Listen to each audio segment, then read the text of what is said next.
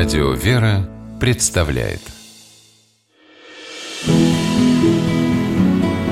Имена, имена милосердия.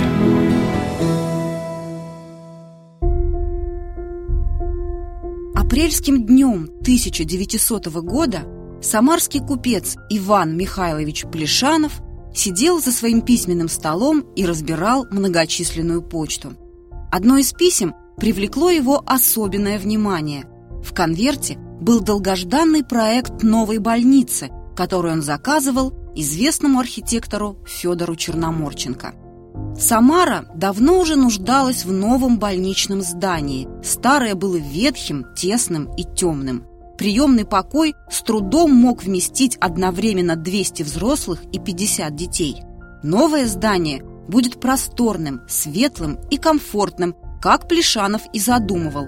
Проектом предусмотрены два больших зала дневного пребывания, аптека, буфет для больных, амбулатория, даже канализация и водяное отопление с поддержкой индивидуальной температуры в каждой палате.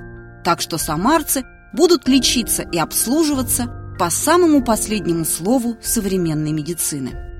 В тысяча девятьсот втором году началось строительство новой больницы. Для реализации этого проекта Плешанов отдал городу свой земельный участок и пожертвовал немалые средства. А чтобы медицинскую помощь могли получать и малоимущие жители Самары, Иван Михайлович открыл в городском банке вклад на сто двадцать тысяч рублей. Плешанов уже не впервые жертвовал деньги на нужды города и всякий раз внимательно следил за реализацией своих благотворительных проектов. Он сам изучал всю техническую документацию, закупал строительные материалы, нанимал рабочих. Плешанову было важно, чтобы все средства дошли по назначению, ни один рубль не пропал зря. Удивляло людей, что Иван Михайлович так много делал для жителей Самары, которая для него не была родным городом. Родился Плешанов в Ростове и начинал свою предпринимательскую карьеру именно там, но потом переехал в город на Волге. Именно в Самаре скотоводство к концу девятнадцатого века достигло наивысшего расцвета. Плешанов построил здесь несколько солотопиных заводов, честным трудом заработал приличный капитал. С возрастанием его состояния увеличивались и размеры его пожертвований. Неудивительно, что гласные Самарской городской думы называли его благотворительную деятельность выдающейся. На его средства был открыт Алексеевский детский приют, в котором разместились шестьдесят сирот. Также с помощью Плешанова при приюте было открыто ремесленное училище имени Александра второго, которая обеспечивала учащихся высокой рабочей квалификацией. Самарские заводы и фабрики с готовностью брали выпускников училища на работу. Таким образом, сироты находили свое место в жизни, могли найти хорошую работу со стабильным заработком. Заботился Иван Михайлович и о бездомных стариках. Для устройства Александровской богадельни на тридцать человек Плешанов пожертвовал два деревянных дома с садом и постройками и обеспечил приют внушительным капиталом.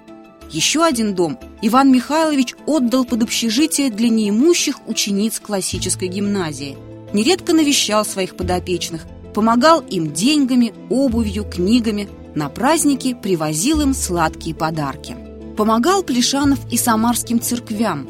Когда возникла идея построить в городе кафедральный собор, Иван Михайлович пожертвовал участок земли и немалые средства для строительства храма. Восстановление самой древней самарской церкви, Преображенской, сгоревшей в тысяча восемьсот пятидесятом году, велось именно на средства Плешанова. Для Сретенского храма в Иверском монастыре Иван Михайлович заказал два иконостаса. Скончался Плешанов в тысяча девятьсот шестом году. Более сто тысяч рублей завещал щедрый купец на различные благотворительные нужды. пятьдесят из них оставив церквям и монастырям Ростова, Казани, Нижнего Новгорода, Самары. Также Иван Михайлович оставил шестнадцать тысяч рублей на погребение нищих и безродных самарцев, которых некому было похоронить по-христиански. Добрые, бескорыстные дела не забываются людьми. До сих пор жители Самары называют построенную Иваном Михайловичем больницу Плешановской.